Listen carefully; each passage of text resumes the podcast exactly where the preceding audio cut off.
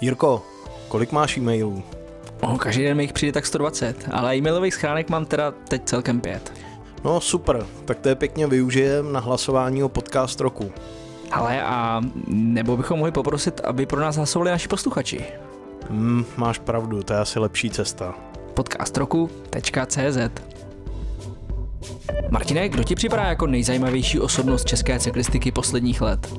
Mám jich víc, ale ten, který ho máš na mysli, už sice ukončil kariéru, ale svý poslední slovo ještě rozhodně neřekl.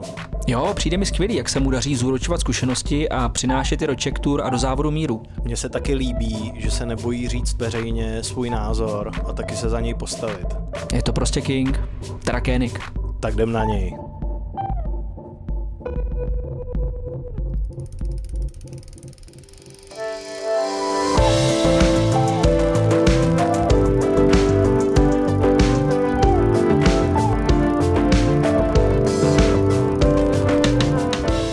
Jakmile se jednou člověk zamluje do cyklistiky, stává se navždy posedlým.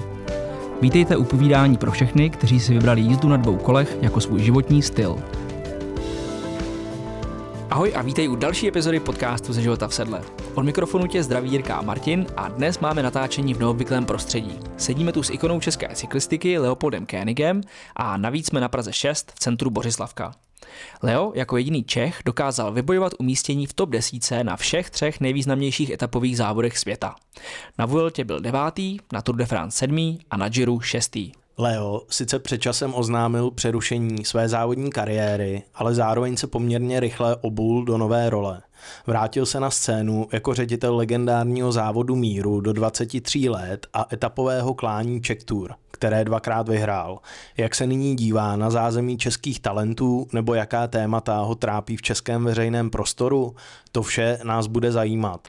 Čau Leo, díky za přijetí našeho moderátorského dua a pojďme na to. Díky za pozvání.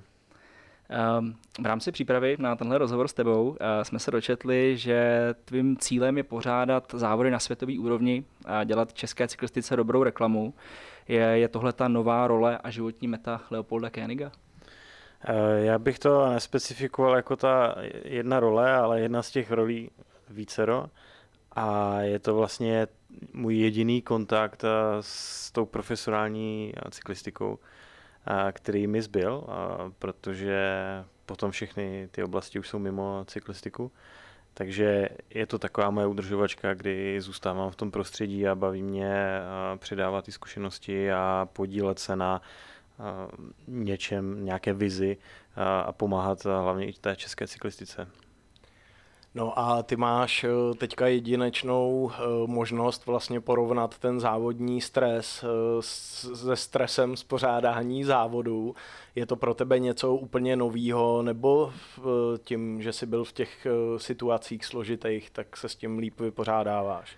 Je to úplně jiný druh stresu, protože člověk, když se připravuje na 60 závodů v roce, tak eh, v podstatě už to bere jako stereotypně a, a háže to jak vidle a už si to neoškrtává. Když, to, když ten závod pořádáte, tak to pořádáte celý rok a najednou a jste před tím závodem. Je to jenom o tom jednom závodě v roce, nebo v našem případě o dvou, ale a po čtyřech etapách je konec, takže najednou a musí všechno klapnout během těch čtyřech dnů, na co jste se připravovali celý rok a ten stres je úplně, úplně jinde a řekl bych za mě teda mnohem větší, protože na tom kole spoustu věcí máš pod kontrolou, kdežto při tom závodě tam je tisíc proměných, který v jeden okamžik se všechny prostě změní, nebo který postupně nabíhají a člověk je musí řešit v průběhu, takže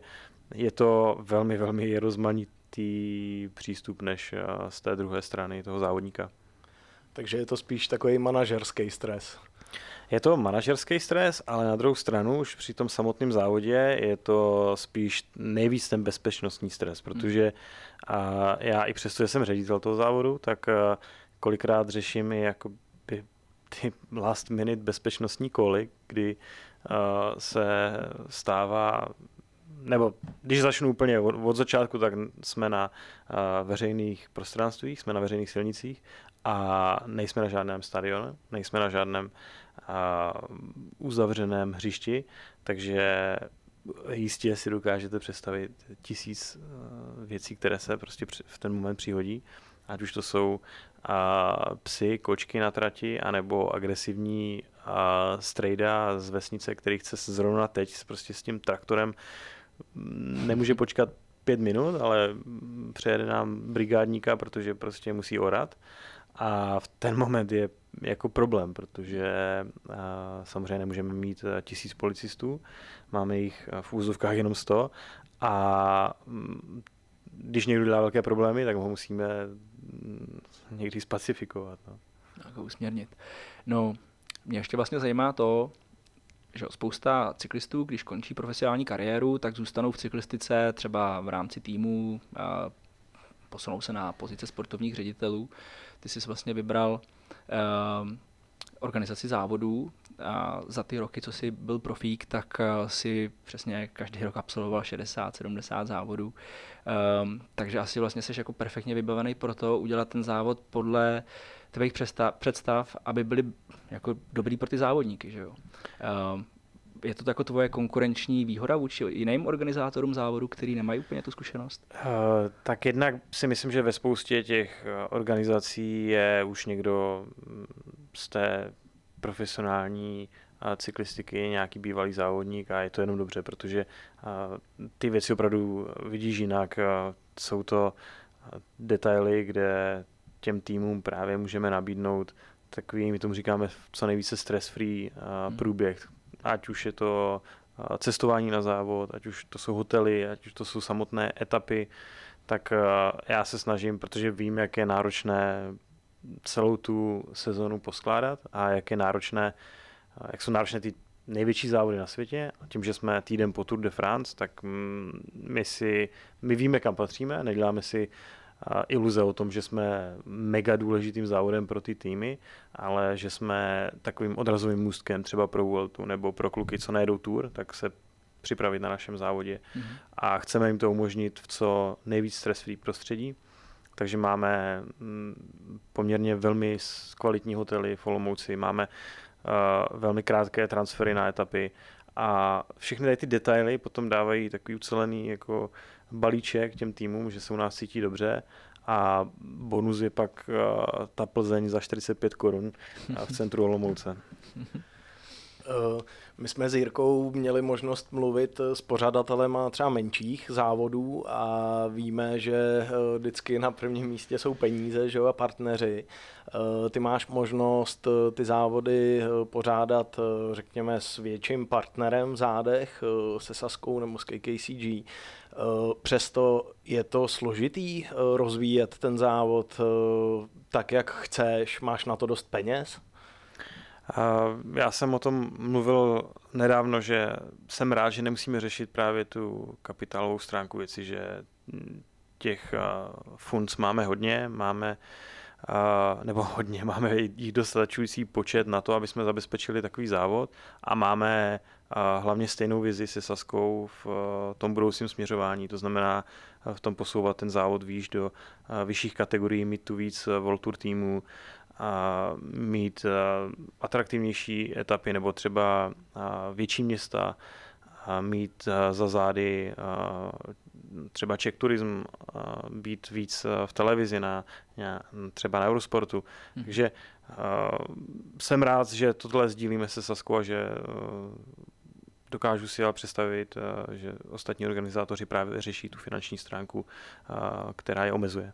Mm-hmm. Takže teďka vlastně z té kategorie 2.1 etapového závodu, takže třeba se můžeme dočkat uh, posunutí o level výš uh, v příštích letech?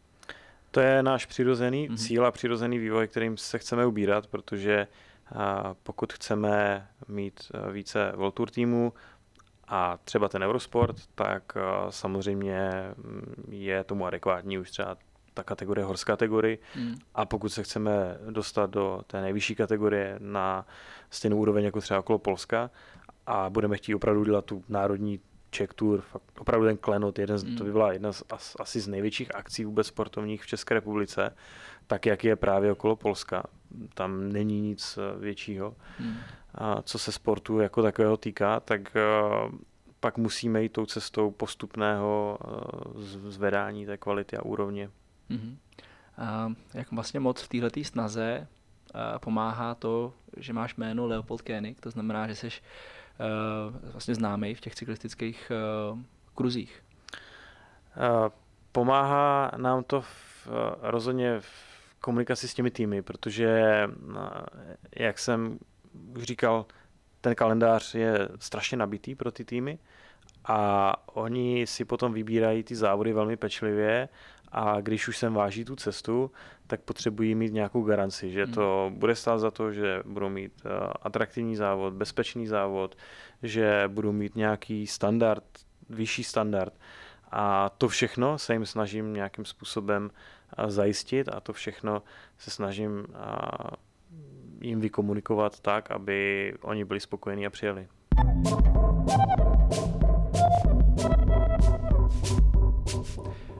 Přesuneme se teďka do další uh, takové fáze, a to je trochu jako k té rané fázi tvojí. Uh, my vlastně mm, víme, že třeba v České republice nejsou úplně ideální podmínky pro to, aby tady vzešel Eh, jako vrcholový sportovec. Narážím tím eh, třeba na tvoje zimní přípravy, eh, kde si v Orlických horách jako simuloval alpský kopce tím, že si v zimě v, babičkách, v rukavicích od babičky jezdil na místní vrchol pětkrát, aby si simuloval prostě počet nastoupených metrů 1500. Myslíš, že by se tvoje kariéra vyvíjela jinak, kdyby ty podmínky v Česku byly správné nebo prostě lepší? Co se týká tréninku, tak si to úplně nemyslím, protože pořád člověk trénuje a pořád má tu fyzickou zátěž, ale rozhodně co se týká třeba možností startovat na těch největších závodech, už v tom raném věku, třeba v juniorech nebo ve 23, tak to mi chybilo. To bez pochyby, protože já jsem vlastně neměl kde ukázat ten potenciál. A já jsem dokonce jezdil i závody na kostkách, třeba dnešní Head Noise Blood, který je vlastně mm, takovým před, nebo takovým rozehřívacím závodem na Flandry nebo na mhm. Rubé. A tohle, i kdybych jezdil nejlíp na světě, tak ten závod dojedu prostě stej třeba. Takže to, jsou, to byly závody, které mi vlastně nic nedali a, a naopak mi ubližovali, protože mi sráželi sebevědomí a já jsem nevěděl, jak vlastně co je ten můj potenciál. Mm-hmm.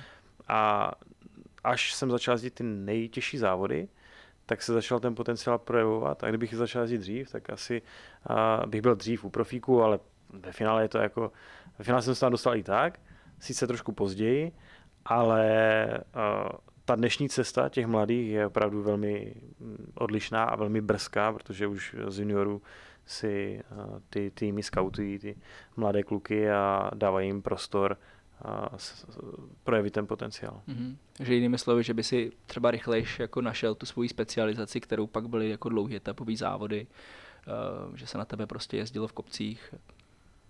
Přesně, a netrápil bych se tak na těchto mm. nesmyslných pro mě závodech. Jasně. No a ještě takový těžký téma, když to zgeneralizujeme, my jsme všichni eh, z jiného regionu než z Prahy, z menších měst a si pamatuju, eh, jaký tam byly eh, podmínky v podstatě pro všechny sporty. Ty podmínky byly vždycky jako hodně špatný, že jo. Musel si zajistit, aby se mohlo jet na závod, tak tam museli vozit ty děti rodiče a tak dál.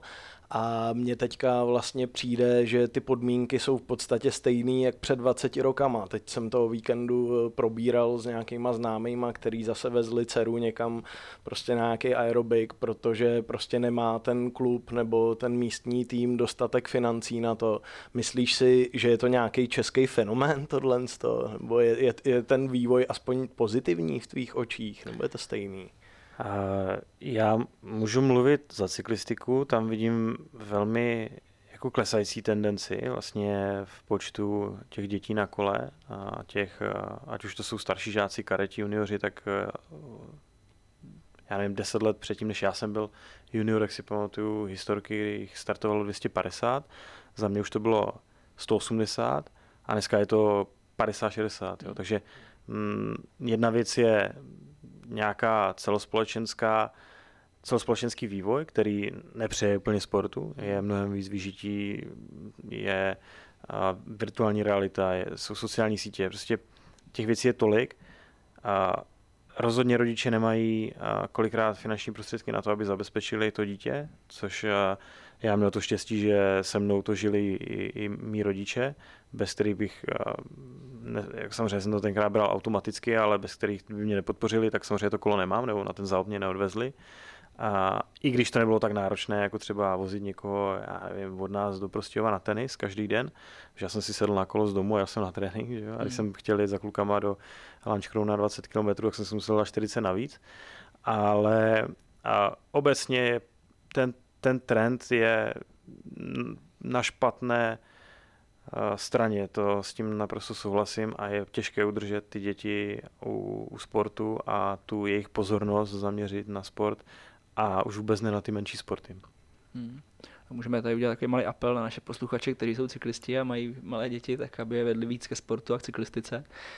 A já si vlastně při tady té úvaze mě napadá otázka, jako kdy ten rodič pozná, že z toho jako z té dcery nebo z toho, z toho syna může být prostě potenciální závodník, jakože, um, protože že jo, prostě investovat do těch kol, do toho vybavení je to jako velká, eh, velký výdej a jestli vlastně k tomu od začátku přistupovat s tím, že chci z toho svěřence nebo z toho, z toho dítěte mít toho jako závodníka, anebo prostě to brát jako, jako hobby a pak se uvidí. Um, jak ty by si přistupoval k výchově svých dětí potenciálně? Uh, rozhodně apel na všechny rodiče, nechtějte ze svých dětí nikoho vychovávat. Hmm. to je věc číslo jedna. A nechte se projevit sami a, a už vůbec ne ve sportu, kdy a, tam je opravdu velmi, velmi tenká hranice mezi tím, že ten kluk nebo holka, to dítě má talent a projeví ho nebo ne, a tím, že nemá talent a projeví ho nebo ne, ten netalent. Naopak. To znamená, že v podstatě ty rodiče mají být jenom po ruce těm mm. dětem a rodič nemá mít absolutně žádné očekávání. Protože jakékoliv očekávání a dělá velký tlak na to dítě, které už samotné třeba si může dělat očekávání samo na sebe. A, a je to vlastně problém ve všech sportech, kdy vidíme ty rodiče ovlivňovat vlastně sportovní výkon těch dětí na těch lavičkách, v těch ochozech, ať je to prostě tenis, cokoliv a troufnu si tvrdit, že v 99% je to negativní ovlivňování. Hmm. Jenom když budu hodně mírný, tak v 95% a to těch 5% jsou rodiče, kteří mají velmi vysokou emoční a mentální inteligenci a jsou schopní vlastně podpořit to dítě v jakýkoliv okamžik, ale podpořit ho jako jenom tou přítomností, že tam jsou, že jim je úplně jedno, jak to dítě bude v tom zápase nebo v tom utkání, jak se mu bude dařit, ale nechá ho se projevit samo. To znamená, že mu nebude do ničeho vůbec jakýmkoliv hmm. způsobem zasahovat do té hmm. jeho sportovní integrity. A ty, kdyby si zpětně zhodnotil jako svoji eh, kariéru, tak eh, svoje rodiče by si dal do té kategorie 5% nebo 95%? Já bych je dal do, do těch 5%, mm. protože ti mě fakt tam jenom byli a někdy táta byl takový, ten dneska bychom mu řekli třeba tech geek, že se snažil mi kupovat tenkrát Hyperony, kampaňolo a já jsem nevěděl, co to je. a pamatuju si, že je přivezl jednou na nějaký závod a já mě do dneška jako nezajímá moc uh, nějaký jako, co se týká materiálu kol mm-hmm. a, a kola jako takový. A, a tenkrát už vůbec ne. A když to vytáhl z kufru, tak všichni, že mý kámoši na to koukali a úplně brečeli, tyjo, že by mě chtěli taky. No, že... A já jsem říkal, jako, co to je? A oni, že to jsou karbonový lehký kola. A říkám, jako, já, já tomu nerozumím. A oni, ty jsi fakt jako... tak to je krásný mít ale takovýhle zázemí. No a když uh, u toho tématu ještě zůstanem, tak uh, obecně je asi platný, že když v mládí děláš nějaký sport, což v nějakém kolektivu, tak tě to připraví líp na život. To asi není nic nového. Přesto pak je tady nějaká školní docházka že jo, nebo škola, která možná ne tak úplně dobře připravuje ty děti právě na nějaký reálně vyhrocený situace, který v tom sportu eh, mnohdy zažíváš mnohem intenzivněji než v té škole. Myslíš si, že ten sport je teda nutný doplněk pro to, aby lidi mohli přežít potom v tom životě. Rozhodně a čím dál tím víc, protože vlastně ta škola nepřipravuje ty děti k tomu normálnímu životu a ať to je sport nebo umění nebo cokoliv prostě beside the school, tak si myslím, že je ta cesta, jak vlastně z toho dítěte vymáčknout co nejvíc a aby se hlavně co nejvíc naučilo, protože v té škole opravdu těch situací to dítě, kromě toho, že bude mít jenom stres z toho, že se to nenaučí nebo naučí, tak nezažije. To znamená, že rozhodně bych svoje dítě k něčemu takového jako směřoval. Je to pak asi na každém, co si vybere, ale touhle cestou by se měl dát úplně každý, protože se to vždycky těm rodičům vrátí. A když jim do toho nebudou kecat, tak se jim to vrátí dvojnásobně. Hmm. Mě ještě v souvislosti, když se bavíme o cyklistice a o vzdělávání, eh, napadá taková doplňující otázka, kterou jsme často rozebírali s cyklistama, kteří třeba skončili kariéru a říkají, že si třeba dodělávají jako maturitu nebo vysokou školu prostě ve 30, v 35, protože prostě na to nebyl eh, předtím čas.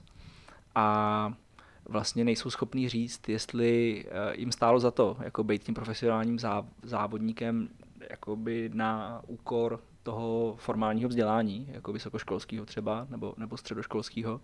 Jaký ty máš na to názor, jakože jde vůbec eh, sledovat dráhu profesionálního sportovce a ještě přemýšlet jako nad eh, kariérou prostě, nebo respektive nad vysokou školou? Já jsem to tak dělal. Já jsem vlastně skloubil profesionální sport se studiem na, na vysoké škole a po druhé bych to neudělal, protože mm. to je vlastně nesmysl. Ty máš velmi krátký časový okno ve svém životě, kdy můžeš prorazit, anebo ne. Mm. A většinou to je právě v tu dobu, kdy máš studovat nebo ne. Mm. To znamená, že ty nikdy nebudeš moc dát tomu profesionálnímu sportu i tomu studiu 100%. To mm. prostě nejde. Takže jedno z toho mezíš. A já bych se teda mm, i po druhé bych se rozhodl pro ten sport, protože mhm. tam je to, co, co vidím jako větší potenciál, protože tu školu jedna, když to nevíde, tak se může jako kdykoliv dodělat, a, protože ten mozek jako ti nějak neodejde, jako naopak prostě máš ještě větší a, přehled o světě, máš mnohem větší jako jazykovou vybavenost, mm. než tví vrstevníci třeba jako vidím tam jenom samý jako výhody. A když už budeš chtít do té školy nastoupit znova, tak do ní nastoupíš ve 30, je to hmm. úplně jedno. Ale neudělal bych to na úkor toho profesionálního sportu. Co rozhodně s čím souhlasím je, že pokud se někomu nepodaří prorazit a zjistí to třeba ve 30, tak najednou opravdu začíná druhý život od začátku. Jo. A, a nemusí to být vždycky úplně jednoduchá věc, protože najednou všechny ty kontakty, všechno na všechny ty nazbírané zkušenosti, ne, že by byly k ničemu, ale za tu stejnou dobu někdo budoval už jako jinou kariéru a tak dále. Ale na druhou stranu se to jenom posunuje o pár let, deset let třeba. Takže, mm, a většinou ti sportovci jsou ambiciozní, jsou, mají opravdu jako velmi, velmi vysokou laťku, i co se týká toho a, profesního života, takže mm, většinou se o ně nebojím, pokud to nejsou a, zástupci třeba a, sportů je, je kolektivních, kde je to horší ta situace, kde vlastně ten kolektiv je eh, mnohem více tak jakoby uvrhuje do tak, takové větší bubliny a potom třeba hokej, ať to jsou hokejisti nebo fotbalisti, a si myslím, že máme mnohem větší problémy eh, v tom přechodu než ty individuální sporty.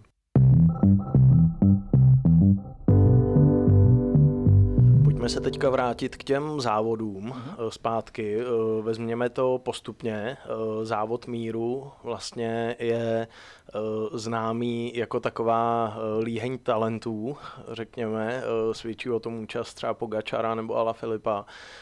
Je to vlastně směr, který ty vnímáš jako hlavní pro rozvoj toho závodu do budoucna, nebo tam je ještě nějaká linka, kterou tomu chceš dát? My narážíme na jeden v úzovkách problém, který s tím závodem míru máme a to je ten, že u nás jsou většinou ty nejlepší hvězdy, největší hvězdy na světě, ale budoucí. Jasně. A to znamená, že aktuální nikoho nezajímají, když ten závod jdou. A my se budeme snažit opravdu je vypinkávat pro tu veřejnost a pikovat je z toho startovního pole a poukazovat na ně už před tím závodem, aby opravdu ty lidi, ty fanoušci věděli, že tohle je těchto pět lidí pravděpodobně s největší pravděpodobností statistickou budou někdy v budoucnu ti lídři na Tour de France. Protože v ten moment, kdy o nich nikdo neví, tak nám je to samozřejmě úplně k ničemu. My hmm. potom můžeme říkat a plácat se do prsou dalších 50 let, že u nás startoval Pogačar, ale v ten moment, kdy kolem a té tety ve vesnici projel, tak ona to neví, že? Hmm.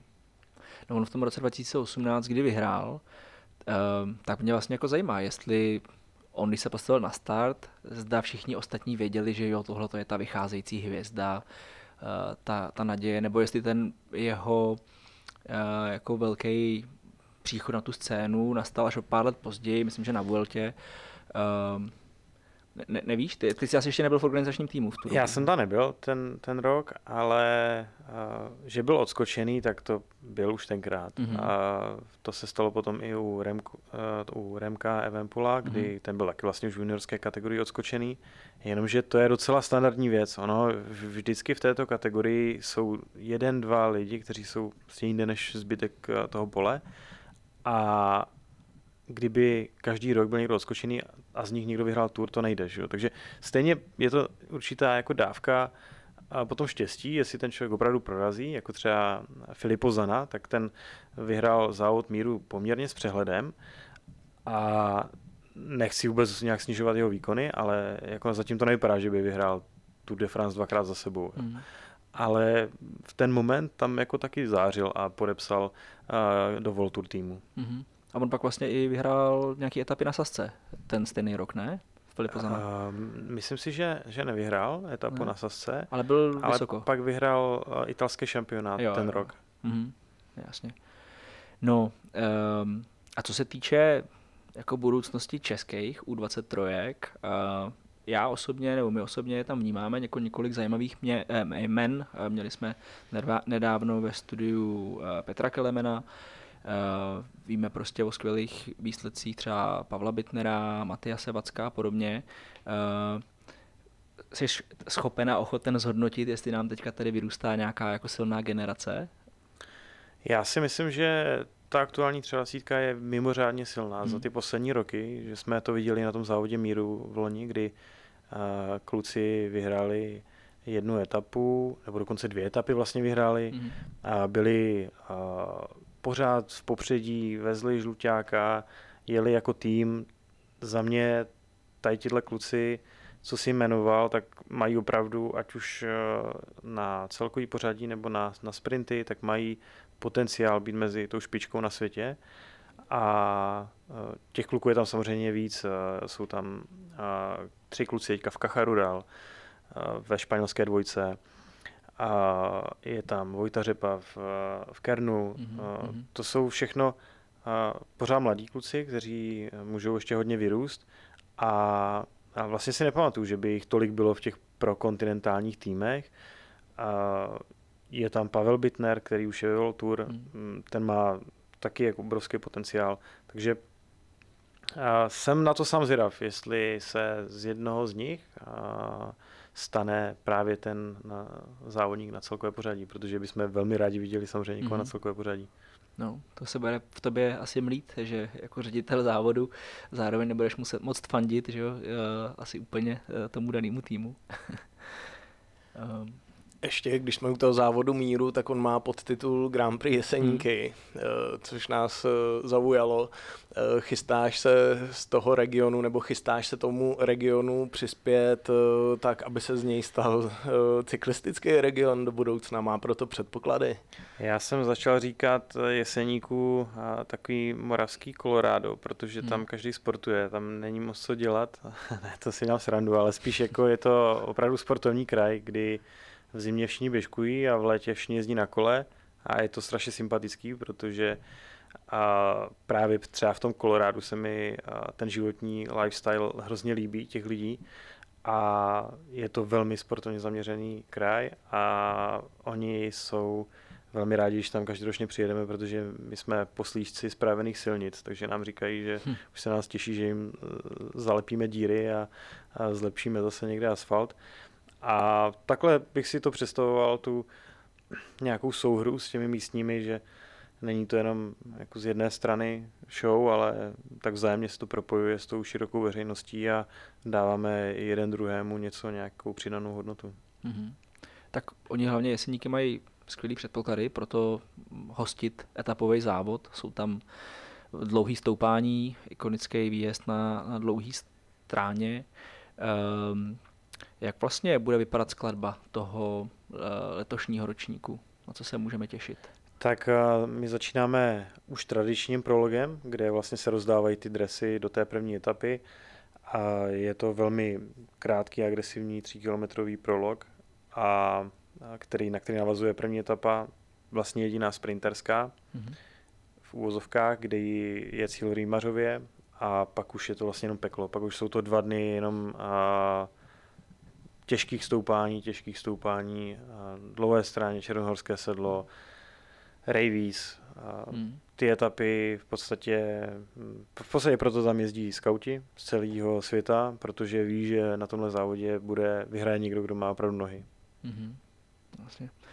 No, uh, týden po tour, tam asi pravděpodobně nikdo jako vyjet nohy nepůjde. Ale jak si říkal, že to může být dobrá příprava uh, na srpnovou jako Vueltu. Um, jaký vlastně uh, týmy teďka tam máte přislíbený, jestli už můžeš něco, něco uh, prozradit. Já jsem rád, že už teďka máme dva Voltur týmy.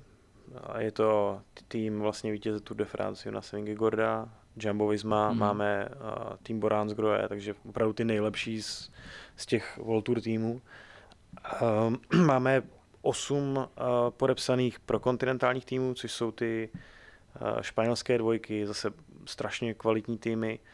Takže už teď to startovní pole je na velmi vysoké úrovni. Máme dva české kontinentální týmy, Elkov a ATT, takže i pro české fanoušky výborná zpráva. No a snažíme se pořád dopodepsat ještě dva velmi slavné pro konti týmy, Intermarše a Israel Cycling, mm-hmm. které bohužel pro ně teda spadly z té Voltur a sestavy do pro konty v letošním roce, ale v podstatě je bereme jako Voltur týmy a když se všechno podaří, nebo, kdy, nebo to je takové spíš zbožné přání, kdyby se podařilo sem dotáhnout Israel Cycling, mm-hmm. i třeba s Chrisem Froomem, mm-hmm. kdyby nejel Tour, tak eh, je to asi pro nás nejvyšší cíl mít nějakou takovouhle hvězdu, takovéhohle formátu. Mm-hmm.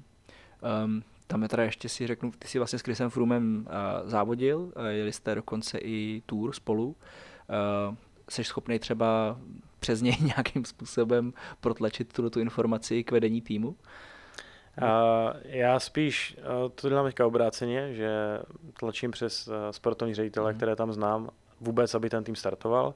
Jasně. A posléze budu prostě přemlouvat Krise Fruma každý den, aby uh, přijel. Takže uvidíme, no, jestli, ono uvidíme vůbec, jak uh, Chris Froome se postaví k té, té, k té sezóně, jak se mu bude dařit. Uh, samozřejmě nám by se líbilo, kdyby nejel Tour a jel by Czech Tour. Mm. Tomu nechci jako, nic takového přát, protože uh, rád bych ho viděl na Tour, ale uh, i ta možnost tam je. Mm, jasný. No, on vlastně byl nedávno i v Čechách. Uh, jsem četl v 53.11 rozhovor, tak uh, budeme si fandit, aby, budeme si přát, aby přijel. No a když se podíváme na marketing uh, těch akcí, můžeme asi jednotně na obě, jde vidět, že do toho šlapete víc v poslední době. Pod Crash nějaký plány nebo nějaký speciální akce, něco jako jste měli spolupráci, Čubačka nekončí a podobně tak eh, v takovém čubání, jak by řekla čubačka, budeme čubat dál. A... S Tomášem Březinou, on nerad říká, když se... Takže a, eh, to se nám samozřejmě osvědčilo, že kluci a, eh, ze social media a, a z PR týmu dělají super práci a opravdu dneska pokud to širší publikum nezaujmete něčím takovým, co trošku přesahuje tu cyklistiku, uděláte si z toho trošku srandu, protože, co si budeme povídat, cyklistika je velmi jako tradiční sport, konzervativní, tak ty lidi tam nepřitáhnete. Měli jsme z toho dobrý čísla, dobré výstupy, takže v podobném duchu chceme pokračovat. A rozhodně chceme i vlastně zprostředkovat těm hobíkům podobný zážitek, jako mají profíci. A nebude to letos, bude to v roce 2024, kdy chceme jim nabídnout opravdu skoro celou etapu mm-hmm. jako takový pre předjezdci k těm profíkům a tam bych si představoval, že opravdu budou mít ten exkluzivní zážitek jako ten profi jezdec a přijedou dvě hodiny do, před těmi a, před těmi profíky, kdy budou mít třeba i stejné fanoušky mm-hmm. a stejnou atmosféru na trati. Mm-hmm. My jsme trochu nakousli na samém začátku, že zabezpečit takovýhle závod vůbec není legrace o to víc, když máš eh, jako vlastní zkušenosti a dokážeš si živě představit, eh, co v peletonu hrozí, eh, nebo prostě ehm, co se děje při dojezdech, zejména třeba ty sprinterské etapy, jak vlastně snášíš takovou zodpovědnost a jestli to můžeš trošku popsat, jak to máte nastavený. No, ta bezpečnost je bez pochyby číslo jedna, protože o toho se všechno odvíjí. Pro mě jako bývalého závodníka je to o to důležitější, když vím, co se všechno při té etapě může stát. A k tomu jsme přizvali vlastně švýcarskou partu, co spolupořádají, nebo pořádají vlastně Tour de Suisse okolo Švýcarska, tak jejich bezpečnostní tým, byli jsme s nimi projet tratě, řekli jsme si nějaké poznámky, řekli jsme si nějaké věci, které by nám mohly pomoci udělat tu trať ještě bezpečnější, někde naopak, co třeba mm, bychom mohli vypustit, a aby jsme zase ty věci nepřekombinovávali. A je to taková kombinace všech uh, různých složek, ať jsou policisté, brigádníci, dobrovolní hasiči, hasiči. Uh, je to takový koktejl, který když se poskládá, včetně motorkářů, včetně těch policejních maršálů na motorkách, kterých je zase nějakých deset, tak celé se to, si to musí sednout a dát to dokupy jednu klouzavou závěru po dobu 200 km. Takže není to úplně nejjednodušší věc a je to určitě velká výzva a je to naše priorita, řekl bych číslo jedna. Hmm.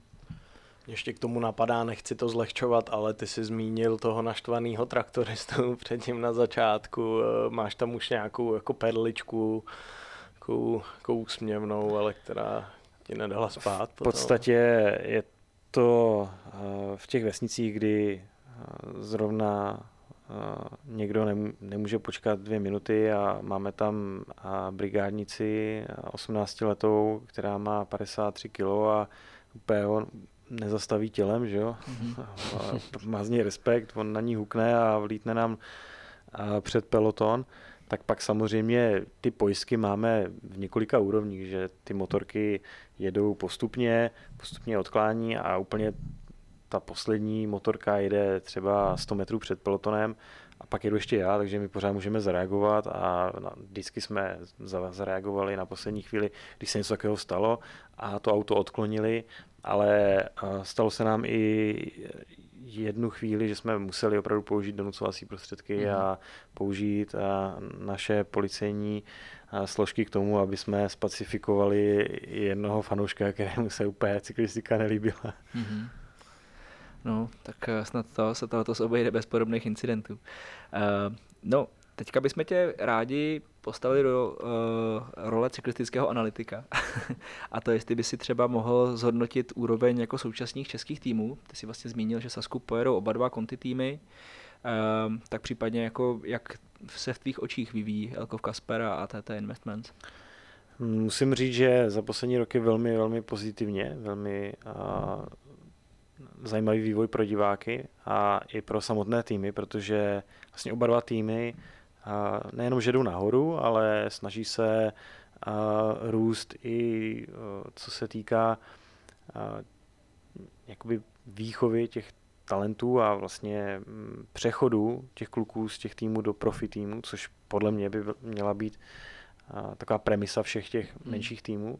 Ba dokonce i UCI, Mezinárodní cyklistická federace, to nyní začne oceňovat a, a zakládá pravidlo, že jakýkoliv voltourový tým si bere někoho, nějakého mladíka z těch menších týmů, tak musí uhradit a nějaké fíčko, asi 2000 hmm. euro za uh, výchovu v uvozovkách toho jezdce, takže je tam určitá motivace, samozřejmě to není moc peněz, ale je tam určitá motivace i pro ty týmy, což si myslím, že je zasloužený. A, a líbí se mi ten přístup, ta profesionalita obou týmů a i to, že vlastně jsou oba týmy už na dost podobné úrovni a můžou mezi sebou na těch závodech se vzájemně konkurenčně zdravě pozdvihávat. Mm-hmm, jasně. Um, Jajka, pokud si vzpomínám na tvoji kariéru, ty jsi prošel nějakým vlastně developmentem, ty jsi byl vlastně ve Virpulu, což byl předchůdce že, dnešního, dnešního Elkovu a pak si šel hnedka vlastně do stáje, která byla předchůdcem vlastně Bora Hansgrohe. Um, prožil, teda, eh, kdybyste měl zhodnotit zpětně, jestli prostě ten development tady tě jako dobře připravil, nebo ten skok do toho Německa byl skok úplně jako Eh, do něčeho nového. A... Já vlastně tím, že jsme eh, jezdili s eh, tehdejším Virpulem dva roky jako pro konti týmy, tak jsme jezdili poměrně velké závody světové, ale nebyly to úplně závody, které by mi vyhovovaly, takže my jsme jezdili třeba takové ty, takové ty belgické klasiky, nebo okolo Qinghai Lake zase v Číně, což jsou velmi jako specifické hmm. Kde jsem úplně nezazářil, takže jsem se nemohl mm, nějakým způsobem ukázat, ale rozhodně eh, to byly tak těžké závody na to, aby mi to dalo nějaký, nějakou základnu v podstatě pro eh, ty budoucí roky s netapem, kde už jsme jezdili mm, okolo Švýcarska, Kalifornii a posléze i všechny Grand Tour.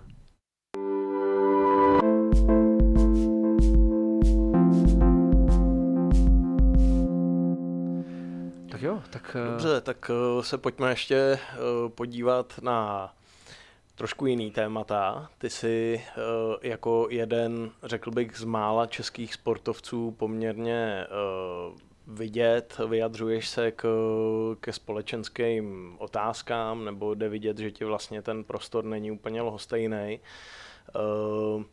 Je teďka nějaký téma, který ti nedává úplně spát, co se v Česku děje?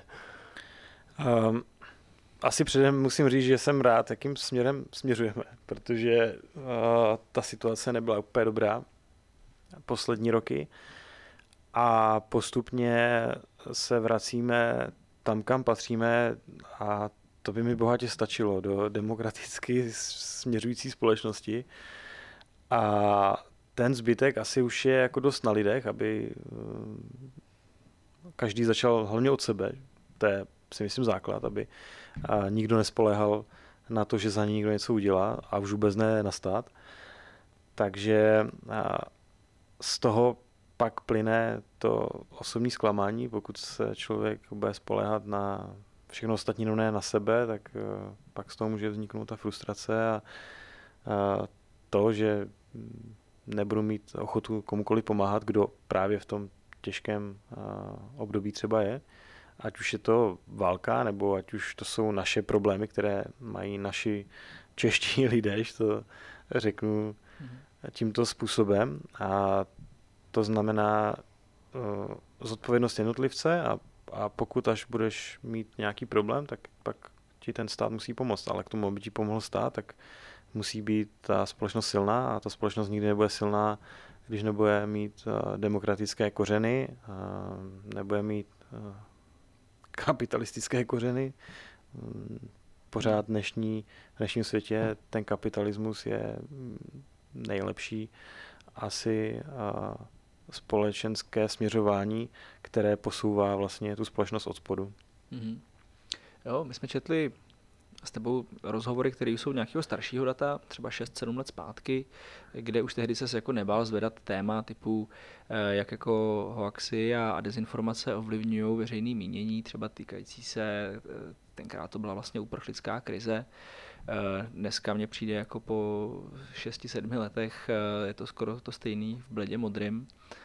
Ehm, ty vlastně, když jsi měl možnost jako žít a startovat na závody v zahraničí, nepřemýšlel si chvilku, že třeba v tom zahraničí po konci kariéry zůstaneš, nebo prostě to pro tebe nebyla otázka, chtěl se vrátit do Čech?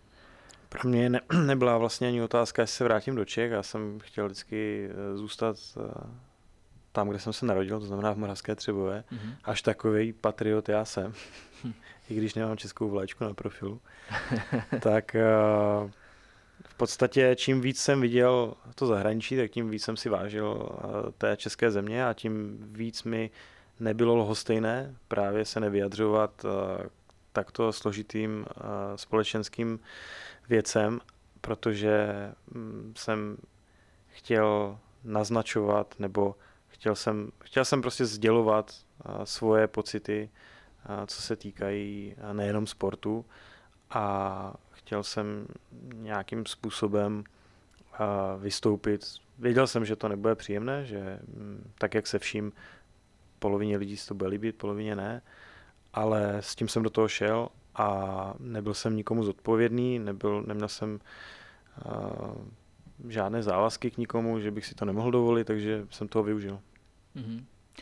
Já můžu uh, tohleto téma odlehčit tím, že máme hezkou vzpomínku na Moravskou Třebovou, protože jsme s Martinem jeli na náš první velký bikepack eh, v roce 2020 do Moravský Třebový a jeli jsme tam odsud na Šerlich, uh, kde nám nedali najíst a museli jsme si jet do, Loučný a tam se najíst asi 12 knedlíky a pak vyjet znova na Šerlich. takže to je jenom taková malá odbočka k Orlickým horám. Martina, chtěl bys ještě nějak jako navázat na to hlubší téma společenské, nebo Mo, se Možná, možná uh, ještě než se přesuneme mm-hmm. k našim klasickým otázkám. Uh, my jsme se na tyhle témata ptali mm. trošku záměrně, protože oni s tím sportem souvisejí. Uh, a to v tom smyslu, že pokud se tady bude zvedat jakýsi, jakýsi rovnostářství nebo prostě socialismus, když to hodně zjednoduším, tak uh, budou zabíjený pravděpodobně ty originály a vlastně uh, bude menší prostor dávaný těm talentům. A vlastně tím se vracím trošku i na začátek toho našeho rozhovoru, kdy u tebe uh, to bylo vidět, že jsi měl tu sílu vlastně prorazit, ale abych se tě zeptal, tak uh, vyjadřuješ se k tomu i z tohohle z toho důvodu, aby, aby vlastně to Česko neinklinovalo k nějakému jako takému rovnostářství a k těm úplně jako rovným, stejným podmínkám? Eh, něco asi nejvíc eh, potom mrzí na eh, těch lidech, co konzumují vlastně tady ty různé lži, manipulace a i populismus, čistý populismus, je fakt ten, že si ti lidé neuvědomí, že to někdo dělá záměrně a že to někdo dělá záměrně proto, aby se nějakým způsobem obohatil a aby se obohatil na ještě jejich úkor. Hmm. A to je vlastně pro mě asi největší paradox toho, a proč se snažím nějakým způsobem do toho šťouchat a, a vyvolávat v těch lidech e, nějakou reakci, ať je to negativní nebo pozitivní, to už mi je jedno, to už je na nich, to už jsem se dávno, dávno naučil a, filtrovat. A pro mě je pokaždé největší zadosti učení, když já nevím, zvolili jsme si na 10 let prezidenta, jakého jsme si zvolili, a když si po 10 letech řekneme, tak jako stalo to za to, jako tady tohle všechno, byla to ta cesta, nevadilo vám, že se tam rozkrádal hrad, že tam byly kšefty jak někde na Balkáně, nebo hmm. uh, tohle jako bylo v pohodě, nebo to stejný s tou upr- uprchlickou krizí. Hm, bylo to opravdu tak, jako opravdu tady byla ta muslimizace, opravdu to tak se hmm. tady jako chtělo dít to stejné s válkou. Opravdu jako to tak je. Pořád ty, těm lidem jako trošku šahat do toho nejhlubšího svědomí, které samozřejmě je to nejzranitelnější a z toho pak uh, jsou ty největší rozpory, ale uh, pokud to nikdo neudělá, pokud všichni budeme tady mlčet, nejvíce teda umělci a sportovci, protože ti jsou nejvíce vidět. Já neberu vůbec politiky, protože to je kapitola sama pro sebe. Hmm. Tak uh, můžeme opravdu poměrně jednoduše skončit v nějakém socialistickém smýšlení mm, s prvkami komunismu, ke kterému si myslím, že jsme tady neměli vůbec jako daleko, protože kdyby se uh, ty volby nevyvíjely tak, jak se vyvíjely, tak jak dopadly, poslední tři, tak mm, já si myslím, že jsme to viděli uh, denodenně, že tady ty struktury prosakovaly na povrch jak nějaký plesnivý houby. Hmm.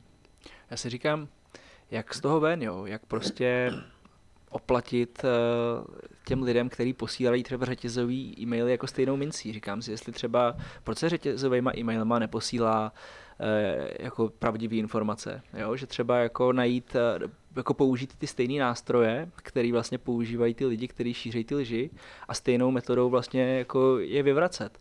Ale chápu, že prostě je to obrovský jako úsilí, uh, kde když zatím není prostě motivace třeba že jo, toho zisku těch peněz, uh, což prostě jednoznačně musí být motivace těch lidí, což, což šíří ty bludy, tak, uh, tak se to asi k nikomu nechce dělat. No.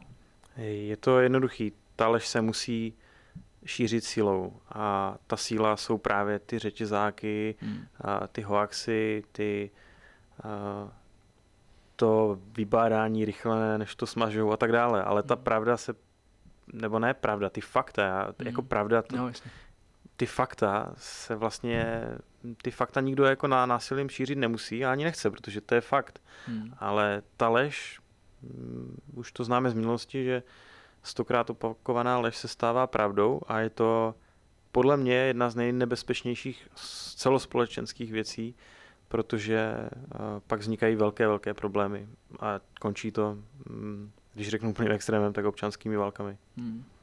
Je to bizára, tím možná můžeme to téma uzavřít, ale mě třeba dneska hrozně naštvala věc, když jsem se dozvěděl, že soud vlastně nařídil eh, neúspěšnému prezidentskému kandidátovi z této volby, který byl v druhém kole a, a neuspěl naštěstí, tak mu nařídili to, aby smazal svůj tweet z roku 2021, eh, v kterém říkal, že vlastně Piráti nastěhují migranty do každé rodiny. Takže teďka se podíváme na kalendář, je jaro 2023, jsme vlastně o rok a půl později um, a jakou vlastně prostě škodu to napáchalo jo, v rámci té kampaně. Uh, a teďka prostě se to vyřeší tím, že on ten tweet jako po roce a půl smaže a, a jdeme dál. No. Takže, uh, a to tady asi my nevyřešíme. No. tak se pojďme vrátit k té rizí cyklistice. My tady máme takový set uh, třech otázek. Mm. Ta první je, uh, ta se týká trendů, uh, trendů v cyklistice. Vnímáš tam teďka něco a rozdělíme to na pozitivní a negativní. Může to být cokoliv, oblečení, jo, lifestyle, technologie, nějaký rys společenský. Pozitivní teďka. Mm. Zač, zač, začněme pozitivním, jo. když jo, jsme jo, skončili předtím. Okay. Jo, já, já vnímám obrovský boom a pokovidového šílenství, co se týká a, cyklistiky a, žen. Jo, to mě teda strašně překvapuje a překvapilo a vnímám to jako věc, kterou jsem si nedokázal nikdy představit, když jsem dřív viděl ty opravdu jednotky jenom žen na silničním kole v velkých škaredých hadrách neměli žádný jako hlubší smysl v tom, že jenom prostě trénovali do zarudnutí a, a dneska je to nádhera se dívat že na ty holky, které jsou vyladěný, mají to jako lifestyle, pochopili, že si to kolo můžou vzít, kdy chcou, je jim vždycky věrný, nikde jim nebude utíkat, můžou si vyjet sami s někým, nemusí si bukovat fitko, nemusí si bukovat mm, jakoukoliv, jakýkoliv jiný sport a je to zadarmo do jisté míry. Až si to člověk všechno koupí, hmm. tak už si nemusí prostě buknout tu silnici. Je to strašně svobodný sport. A hrozně se mi líbí ten lifestyle. A ty kávičky, ta komunita, mm, to oblečení, ty kola a opravdu bych nikdy nečekal, že se tohle přenese do toho něžnějšího pokolení našeho. Mm-hmm. Dokáže si představit, že uh, jeden z těch dvou závodů uh, byste do budoucna otevřeli i pro ženy, jako pro ženskou kategorii, protože třeba spousta že, známých světových uh, třeba jednorázovek se jezdí prostě, ženský jedou jeden den, chlapi jedou druhý den. Rozhodně jsme nad tím přemýšleli a uh, už vlastně Saska Challenge jsme uh, dělali jak pro muže, tak pro ženy a pokud uh, se nám podaří jít výš s tím závodem, tak bychom rozhodně chtěli nějakou ženskou verzi, mm-hmm. protože to vnímám jako přirozené a vnímám větší a větší zájem právě v rámci ženské cyklistiky. Mm-hmm. Super. A je naopak nějaký trend, který se šíří jako nějaký nešvar, něco negativního, co tě e, zvedá ze židle? Kdybych měl říct negativní směr, tak asi omezení e, ze strany UCI. Mm-hmm. Tak mi přijde, že některé věci jsou zbytečné a nezabí, nezaobírají se vlastně těmi pravými problémy a maskují je do takových jakoby fancy nařízení, které vlastně nic neřeší a jenom ubližují té cyklistice, protože v dnešním rychlém světě se věci tak rychle mění, že UCI nereaguje tak, jak by měla a místo toho, aby zatraktivňovala vlastně to závodění, tak někdy tomu hází trošku klacky pod nohy. Chápu, že musí být nějaká zastřešující organizace, která tomu dá nějaký formát, ale a některé věci, jako že mi bude říkat, jak si můžu sednout na kolo a jak můžu sedět na kole, mi přijde dost nešťastná forma komunikace a, a jakoby práce pro cyklistiku. Mm-hmm. My jsme vlastně podněty nebo stížnosti na jako UCI a jak vlastně fungují, tady probírali docela dost často. Já vlastně nevím, jestli si naši posluchači dost dobře umí jako představit, co je to vlastně za, za organizaci a jak vlastně třeba funguje to, že týmy nebo jezdci můžou znášet nějaké jako podněty. Je to něco, co by si uměl při, přiblížit, protože teďka vlastně na to nahlížíš eh, i z pozice jako nové, jako organizátora závodů. Eh, jak vlastně je možný dělat nějakou změnu? Prostě znát někoho z těch struktur, anebo prostě jsou nějaké oficiální cesty, eh, jak něco se dá rozporovat? A rozhodně existují cyklistické asociace, které zastřešují právě všechny profesionální cyklisty. A otázka je, jestli opravdu fungují do takové míry, aby dokázali protlačit dostatečně ten hlas těch proficyklistů, což mi někdy přijde, že jim to úplně nejde právě v těchto otázkách. A ta UCI v podstatě funguje jako obrovský moloch, který zastřešuje několik disciplín a někdy mi přijde, že mm, opravdu je to Mezinárodní cyklistická federace v roce 1980 než v roce, hmm. než v roce 2023. A to si myslím, že by mm, se mělo změnit, že rozhodně to té cyklistice neprospívá a vidíme to u všech sportů, že pokud ty federace nejsou moderní, tak nebude moderní ani ten sport. Hmm, jasný. No tak jo, a teď už se blížíme k úplnému závěru. E, doporučil bys jednu trasu v Česku a jednu v zahraničí, kdybys musel vybrat dvě svoje oblíbené? Tak e, v Čechách by to asi byla, protože mi jsou hodně blízké jeseníky, tak by to rozhodně e, byla naše královská etapa na, na Czech Tour.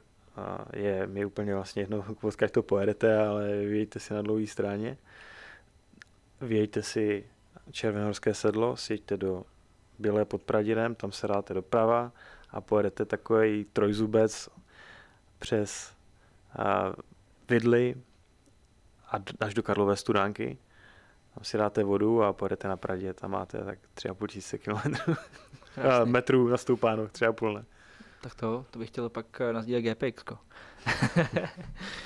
A co zahraničí? Eh, projel si, to, projel si toho spoustu, asi třeba i jezdíš eh, na jaře najíždět kilometry, nebo nevím, eh, Malorka, Kanáry, to teda říkají všichni, jo. Tak jestli prostě je fakt nějaká jako unikátní trasa, na kterou rád vzpomínáš a občas se, se k ní vracíš? Uh, já mám hrozně rád uh, pohoříž Sierra Nevada ve Španělsku. Hmm. A hrozně se mi líbí trasy kolem Granady. A dokonce se dá sjet z toho vysokohorského hotelu na kole dolů do Granady. Z Granady na pobřeží až do Malagy a pak to obět přes takové olivové háje znovu nahoru a vystoupat až do 2300 metrů zpátky do Sierra Nevady. A to je teda výlet na celý den a vlastně budete mi nastoupáno jako v těch jeseníkách, takže to je mhm. dost podobný v tomhle, ale je to neskutečný zážitek, protože přijedete z vysokých hor do, k moři v podstatě hmm. a zpátky vlastně můžete zajet jakkoliv chcete, že? Jasně. Ze spora nahoru nebo z vrchu dolů. to je skvělý tip.